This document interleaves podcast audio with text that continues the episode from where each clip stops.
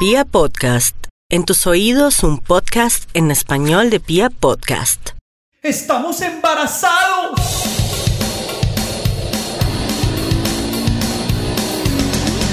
Los pañales, la comida, las pataletas, el jardín, el colegio, la primera adolescencia, la segunda adolescencia. la carrera, ¡no!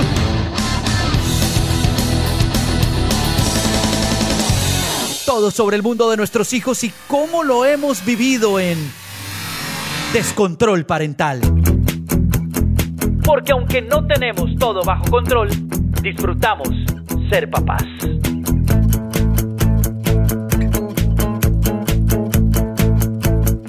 Hola, hola, ¿qué tal? ¿Cómo están? Soy Natalia Ochoa y nos acompaña José Luis Rocha y Paola Campos. Y hoy tenemos un invitado supremamente especial porque vamos a tratar un tema muy importante en este tema pues del COVID que estamos viviendo todos, de los, del encierro, de la cuarentena. Pues muchos estamos sufriendo eh, de pronto ansiedad o depresión o, o nos está angustiando profundamente todo esto que está pasando y a nuestros hijos también. Entonces, pues hoy quiero decirles que tenemos a un invitado muy importante que sabe mucho de estos temas y que nos va a ayudar a, a resolver estas dudas el doctor Rodrigo Córdoba. Doctor, bienvenido, gracias por estar con nosotros acá hoy. Natalia, José y Paola, muy buenas noches, un gusto estar con ustedes. Vale, gracias.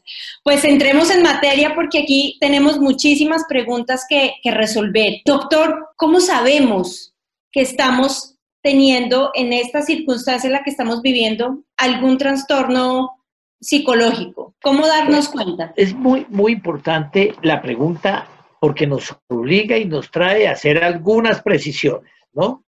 Y esas precisiones estarían más determinadas por qué es salud mental, porque a veces se presta tergiversación. Y lo importante es tener claro que salud mental no es la ausencia de enfermedad, sino salud mental es la capacidid que tiene un individuo, un ser humano, a adaptarse a los cambios, a las situaciones a las que se ve enfrentado. Es decir, todas estas situaciones inesperadas o que de alguna manera previsibles, pero sobre las que se intenta adaptar el ser humano a las nuevas circunstancias. Eso es lo que nosotros conoceríamos por salud mental. Y obviamente en esos vaivenes todos tenemos repercusiones sobre lo emocional o lo mental. Hay que precisar que algunos creyeron desde el viejo dilema cartesiano el cuerpo iba por un lado y la mente por otro y se armó como una dicotomía, pero el cuerpo y la mente es una unidad y la mente es la función, es una de las funciones del cerebro. Entonces, claro, todas estas circunstancias las vamos a sentir los seres humanos en los fenómenos mentales.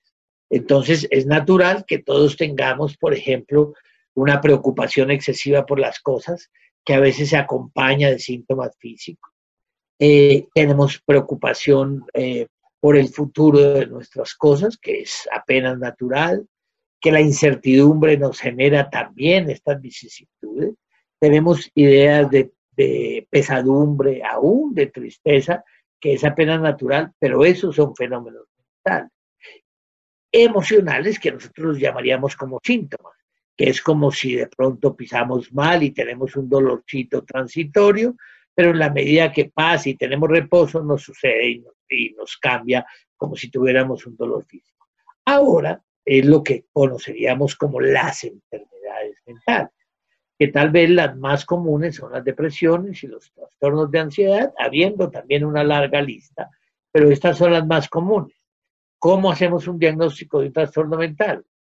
Tenemos un cambio en el funcionamiento previo, tenemos una presencia de síntomas durante la mayor parte del día, durante una unidad de tiempo, y esto nos impacta sobre el funcionamiento. Entonces decimos que si yo estoy de una manera y empiezo a ser de otra, que si estoy triste pierdo el gusto por las cosas de la vida durante la mayor parte del día, duermo mal, como mal, me siento cansado, no me puedo concentrar, durante más de dos semanas y esto no me deja funcionar igual, es lo que nosotros llamamos una depresión. Entonces, sobre ese marco, tendríamos como que ubicar las, las situaciones. Si tenemos conductas, por ejemplo, que podría estar relacionadas con enfermedades, pero como la violencia, por ejemplo pero tendríamos que ver qué es lo que la produce. Doctor, si digamos, bueno, ya uno identificó de acuerdo a esto que usted nos dice que, bueno, tengo ansiedad o tengo depresión, tengo alguna de las dos, llevo dos semanas, llevo lo que empezó esta cuarentena, me siento mal, me siento que soy otra persona. ¿Qué debo hacer? O sea, yo siento que hay veces a la gente le cuesta mucho como buscar esa ayuda, la palabra psicólogo, psiquiatra, hay veces genera miedo y genera que no, esto es otra persona que necesita, yo no, pero en este momento queremos crear un poco esa conciencia de la importancia de buscar esa ayuda. ¿A quién debo acudir? Aún, la gente hay veces no sabe, hay veces uno no sabe si es un psiquiatra o un psicólogo. ¿Cuál es el primer paso que debo dar? Tengo los síntomas, reconozco que no estoy bien, ¿qué debo hacer? Escúchame que te voy a empezar un poquito atrás. Yo te diría, ¿por qué debo buscar ayuda? Entonces, lo primero es que todos tenemos situaciones, todos, y con esta situación tan inédita, tan particular, me pongo yo en primera persona. Todos hemos tenido situaciones de ansiedad, de preocupación, de inquietud en algún momento. Es decir, qué va a pasar, la sensación de incertidumbre, la no claridad, porque todos quisiéramos como que ya hicimos todo esto, pero listo, mañana se acabó y todos vamos a estar tranquilos, o que alguien se parara y nos dijera, y es que es el 26 y nos vamos. Entonces, eh, esto genera síntomas emocionales. Pero eso los vemos, los vivimos al interior de la casa. Entonces, la ansiedad, la preocupación, inicialmente, si es transitorio, la puedo manejar yo mismo. Por ejemplo, cambiando el foco de atención, cambiando el, cambiando los sobresaltos, por ejemplo, si soy irritable, evitando el conflicto, descendiendo, pues si tengo conflictos con mi pareja o con mi compañero en la casa, si yo sé que es un tema que nos va a despertar dificultades, evitémoslo. Si empezamos a subir la voz, eh, evitemos y busquemos otros fenómenos. Pero también todos esos ejercicios de inspiración, expiración, eh, la marcha, eh, aún ejercicios conductuales, como contar al, al revés desde 100, hacer el alfabeto al revés, son ejercicios que ayudan a bajar la ansiedad. Pero si esto se hace persistente, duradero, disfuncional, yo hago teletrabajo y no lo puedo hacer, estoy peleando con todo el mundo, no quiero hablar con nadie, pues sí es más importante buscar ayuda. Y en ese sentido yo creo que es una discusión eh, que no tendría sentido ahorita, pero un profesional de la salud mental llámese psiquiatra, llámese psicólogo, pero alguien que por lo menos sea capaz de oír, intentar traducir, ayudar a entender lo que está pasando. Doctor, eh, nosotros sabemos o podemos identificar si algo nos está pasando como adultos, nosotros, porque entendemos, sabemos qué es lo que está pasando, tratamos de leer las señales de cómo nos estamos comportando. Pero cómo leer esas señales o cómo ver si hay, si hay un niño eh, que tenga ansiedad o depresión en la casa como consecuencia de todo esto? ¿Cómo como adultos podemos identificar cuáles son las señales? Los niños, como todos, están necesariamente impactados. Es decir, los niños que de un día para otro tuvieron un cambio de la rutina, desde aquellos que ya están en edad escolar, que les dijeron, recojan los libros y nos vemos por allá más adelante, hasta los que llegan y estaban acostumbrados a ver a sus papás cuando llegaran eh, del trabajo y generalmente estaban para ellos y les destinaba tiempo, ahora viéndolos en la casa y que no les pueden dedicar la atención necesaria.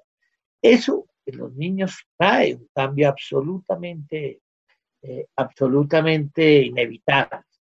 Pero es muy importante tener claro que los niños no manejan el lenguaje nuestro. Es decir, que la racionalidad, que el argumentar no es la manera de, llegarle a los niños para que entiendan las cosas. Entonces, buscar otras herramientas como el juego, como el dibujo, son elementos mucho más valiosos, auxiliares y necesarios. Pero también hay que tener presente que eh, esto a veces no es suficiente. Y los padres esperarían que se los entendieran de una primera vez o fuera suficiente. Entonces, no se exasperen, no explote, porque esto complica aún más la situación, complica aún más las dificultades. Generen pausas reflexivas, generen espacios donde los niños puedan reflexionar, tomen aire y vuelvan a explicar, seguramente no del mismo método, no con la misma velocidad, no con los mismos colores, voy a ponerme figurativo, sino buscando elementos que puedan abordar y hacer entender Doctor, una pregunta. En esta nueva relación que se ha creado dentro de los hogares, que es ese homeschooling, que es ahora nosotros como papás enseñando a los hijos, se genera una tensión nueva y una relación nueva entre nosotros. ¿Cómo manejar nosotros como padres la ansiedad que eso nos genera? Porque el homeschooling, por lo menos a mí, me genera ansiedad. O sea, como que ya sé que mañana arranco de nuevo y ya como que me empieza a dar algo en el estómago, como, como que es un desafío para mí muy grande y sé que para muchos papás que nos oyen. Además, porque hay una nueva relación, ya no es mamá-hijo, sino profesora, mamá e, e hijo. Ajá. En eso yo les reitero, no tienen que eh, creer que las cosas, porque a veces estos retos, es cierto, somos nueve, es nuevo, es naive, una situación como esta en el mundo nunca se ha presentado. Entonces nadie tiene una fórmula mágica, una fórmula magistral y obliga primero a ser creativo, a ser recursivo, a ser paciente. Pero obvio, todos no siempre tenemos el mejor día. Yo creo que todos lo han experimentado, han tenido días mejores y días peores. Pero si sienten que hay momentos donde no les entiende el sumar, el restar, o la palabra, o la estructura la frase, o lo que fuese, pongan distancia, tómense un espacio y retomen más adelante. Pero no tiene ningún sentido forzar la situación. Y lo que sí les garantizo es que la voz en alto, la impaciencia, lo único que hace es complicar más las situaciones y dejar a los dos afectados y averiados. Entonces, las pausas, las pausas de momento son muy importantes. Doc, una pregunta, listo, todo esto durante el momento que estamos viviendo, el momento actual, pero en ese cambio, cuando llegan y digan, listo, mañana va a ser toda la normalidad, ¿cómo guiamos a los niños a ese cambio? A ese cambio de que ya no van a estar las 24 horas, 24/7 con los papás, sino otra vez van a empezar a ellos a generar sus nuevas, sus rutinas que tenían antes. José, es una pregunta magnífica, pero si mira, mira que la vuelvo en lo global, porque ese es uno de los grandes retos, yo creo que del gobierno actual. ¿Cómo vamos a llevar a las personas de la mano el día que se levante la cuarentena? Es decir, va a salir todo el mundo, todo el mundo va a creer que la vida es igual y que vamos a tomar eh, jugos en la calle y que van a abrir todo. Y yo diría que no, entonces, si nosotros, siento que esto va a ser paulatino, no digo que es que esto va a ser eterno, sino que va a ser un proceso paulatino, veía yo las declaraciones hoy y un poco en lo que he oído de los que manejan el tema, pues va a ser un proceso gradual, episódico. Yo creo que con los niños igual, si nosotros tenemos la claridad y hemos sabido explicarle a ellos qué está pasando, yo creo que tenemos que tener el reto de explicarles que esto va a ser pausado, episódico, gradual, que todas estas medidas, por ejemplo, empecemos con lo más importante, que curiosamente los niños en los colegios les enseñan más estas pautas de higiene, seguramente van a tener que usar eh, seguramente el lavado de las manos va a ser igual, empecemos con y digámosles que esto no sabemos, va a ser gradual, que se va a tomar un tiempo y que de a poco es que vamos a tomar las tareas habituales. Y seguramente va a ser un proceso no como si prendieran la luz, se acabó la película y todos para afuera, sino que va a ser un proceso mucho más lento, va a ser mucho más gradual. Y yo creo que allí tenemos que hacer desde ya ejercicios pedagógicos, esto va a ser un proceso que hay que llevar. Doctor, el tema de, bueno, hablaba con, con José ahorita también y nos decía, bueno, yo hace varios días que ya he empezado a dormir como me ha costado más tarde, hay como trastornos de sueño. Yo también he visto eso en mi hijo, en Lucas. Eh, a veces se, se, acuesta más temprano eh, y se levanta más temprano. Esos trastornos de sueño pueden ser eh, esa, esa voz de alerta, una voz de alerta o es algo que se puede corregir fácilmente o qué pasa con el sueño en estos días. El sueño es el sensor es el sensor, el bombillito que primero se prende cuando tenemos tensión. Pero yo creo que nadie podría decir aquí, quienes nos están oyendo, que no han tenido una noche en que han tenido dificultad para conciliar el sueño. Que no han tenido una noche, que no han tenido un sueño reponedor. Porque es como un sensor y eso muchas veces recoge nuestras tensiones y nuestro día. Entonces, eh, creo que hace parte de lo que yo les decía, que todos hemos experimentado cosas en este sentido. Pero el día a día de los niños, si están en estas vacaciones, bien, pero en lo posible, el día a día de los niños, es importante mantener un patrón de sueño. Es decir, tratando de que independiente de todo mantengan unos tiempos de horario, porque ese día después que vienen seguramente va a ser más favorable. Seguramente si el viernes o el sábado jugaban con los videos o veían las películas, no habría, no habría problema. Lo segundo es que si nosotros, los adultos, empezamos a tener constante y permanentemente problemas del sueño, si es bueno buscar ayuda. Porque que lo tengamos una noche, que lo tengamos un par de noches, pues no hay mayor problema. Pero de ahí para adelante las cosas serían otras. Entonces, buscar ayuda para hacer ejercicios de higiene del sueño, tratar de acostarme ahora, no tomar bebidas energizantes o colas en la noche, no tomar café después de las 4 de la tarde. Tratar, todo el mundo cree que hacer ejercicio, no hacer ejercicio en la noche, irse a la cama solo cuando tengan sueño. A veces son medidas transitorias. Si esto no es suficiente, puede pronto llamar a cualquiera de los colegas de confianza que les den una mano y la orientación. Doctor, una pregunta referente a, lo que dice que es como la primera, el tema de la alteración del sueño es la primera como alarmita que se prende. Yo soy súper consciente de eso porque yo tengo una hija que ella es ansiosa y desde que empezó todo este cambio, ella, el sueño se le ha alterado impresionante y yo sé que es producto pues de todo lo que está pasando. Yo trato, yo ya, ya sé algunas cosas que me ayudan para manejarle la ansiedad, que es como tener una rutina, eh, como anticiparle las cosas para que ella sepa qué va a pasar. Pero lo que me funcionaba no me está funcionando y quisiera como pedirle, porque yo sé que hay muchas mamás que nos oyen que también están luchando con esas situaciones, es que podemos hacer para ayudar a nuestros hijos a controlar la ansiedad?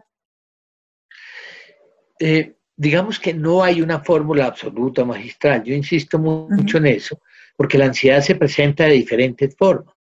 En algunas personas se presenta tornándose más irritable, en otras comiendo más o en exceso, en otras, eh, por ejemplo, comiéndose las uñas, en otras con molestias en el cuerpo, en otras sintiendo.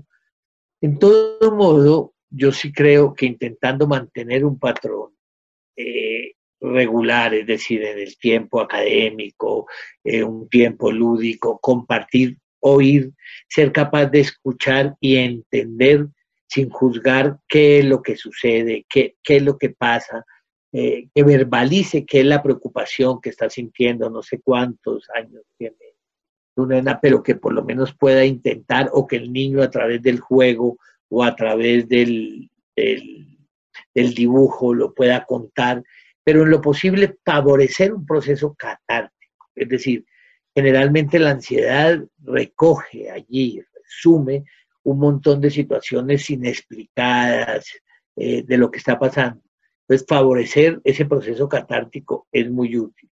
Y si definitivamente, pues, ya esto se hace más constante, pues buscar ayuda también con un profesional es importante, sobre todo si eso se hace muy disfuncional, es decir, problemas constantes en la casa, irritabilidad, cambios de conducta. Una cosita, Doc, en ese proceso catártico, ¿cómo podríamos, qué consejitos nos da usted para niños entre 5 y 7 años? ¿Cómo los podemos ayudar a sacar eso? Yo les digo que con los niños es contrario a los adolescentes porque el adolescente que siente, eh, está informado, está, y en ellos pues la palabra, la razón es mucho más. Pero en los niños necesariamente, necesariamente el dibujo o el juego son mucho más útiles. Ahí terminan expresándose, mostremos la familia, dibujemos cuáles han sido los cambios, cómo podemos hablar unos de otros, qué es lo que te preocupa, qué es lo que sientes. Muchas veces son útiles y ya quedarían expresados. Y esto, per se, nomás esa acción por sí, ayudaría a solucionar las cosas de buena manera. Doctor, una pregunta ya, aquí vamos, vamos concluyendo cosas. Hay mucha gente que dice, ay, el día que yo salga de acá, ay, yo me sueño, pensar en el futuro está bien, vivimos el día a día.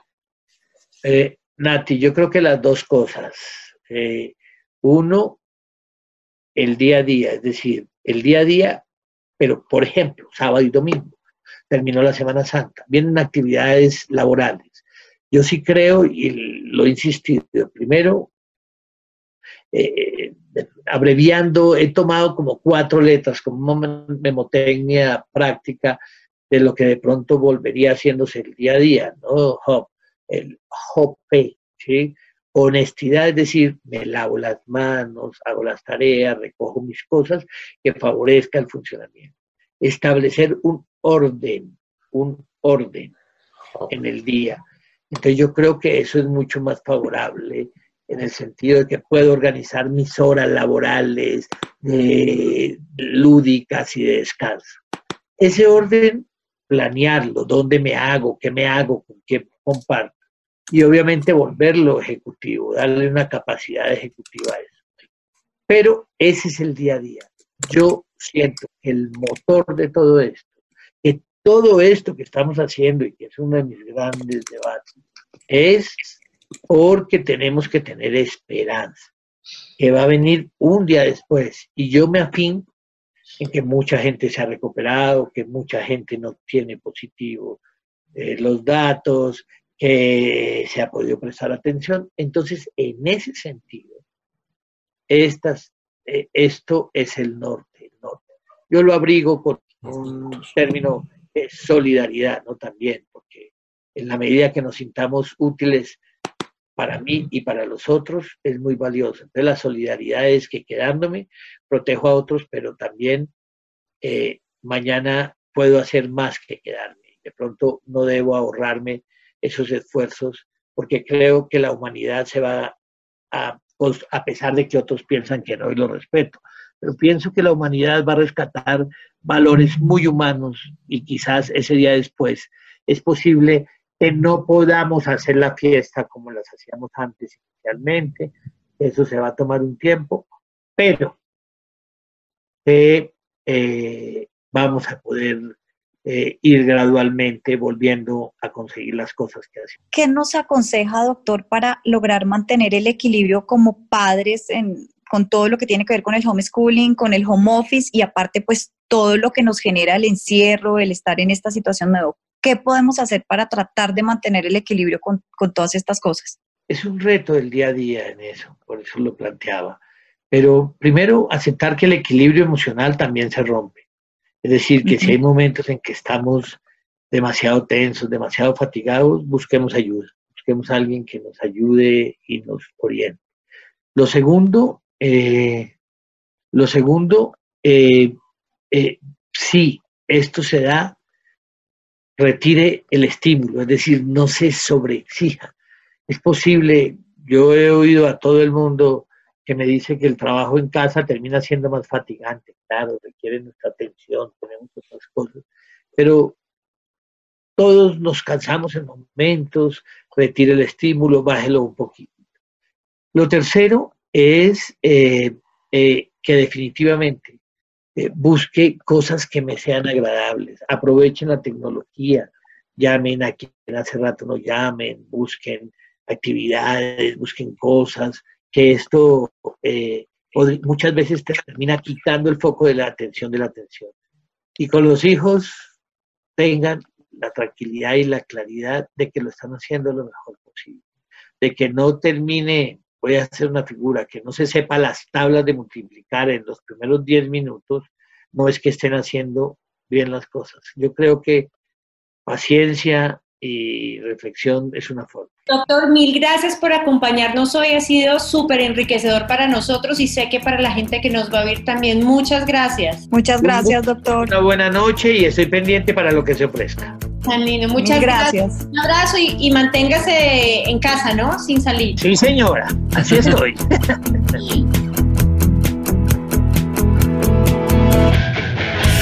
Descontrol parental. Porque aunque no tenemos todo bajo control, disfrutamos ser papás.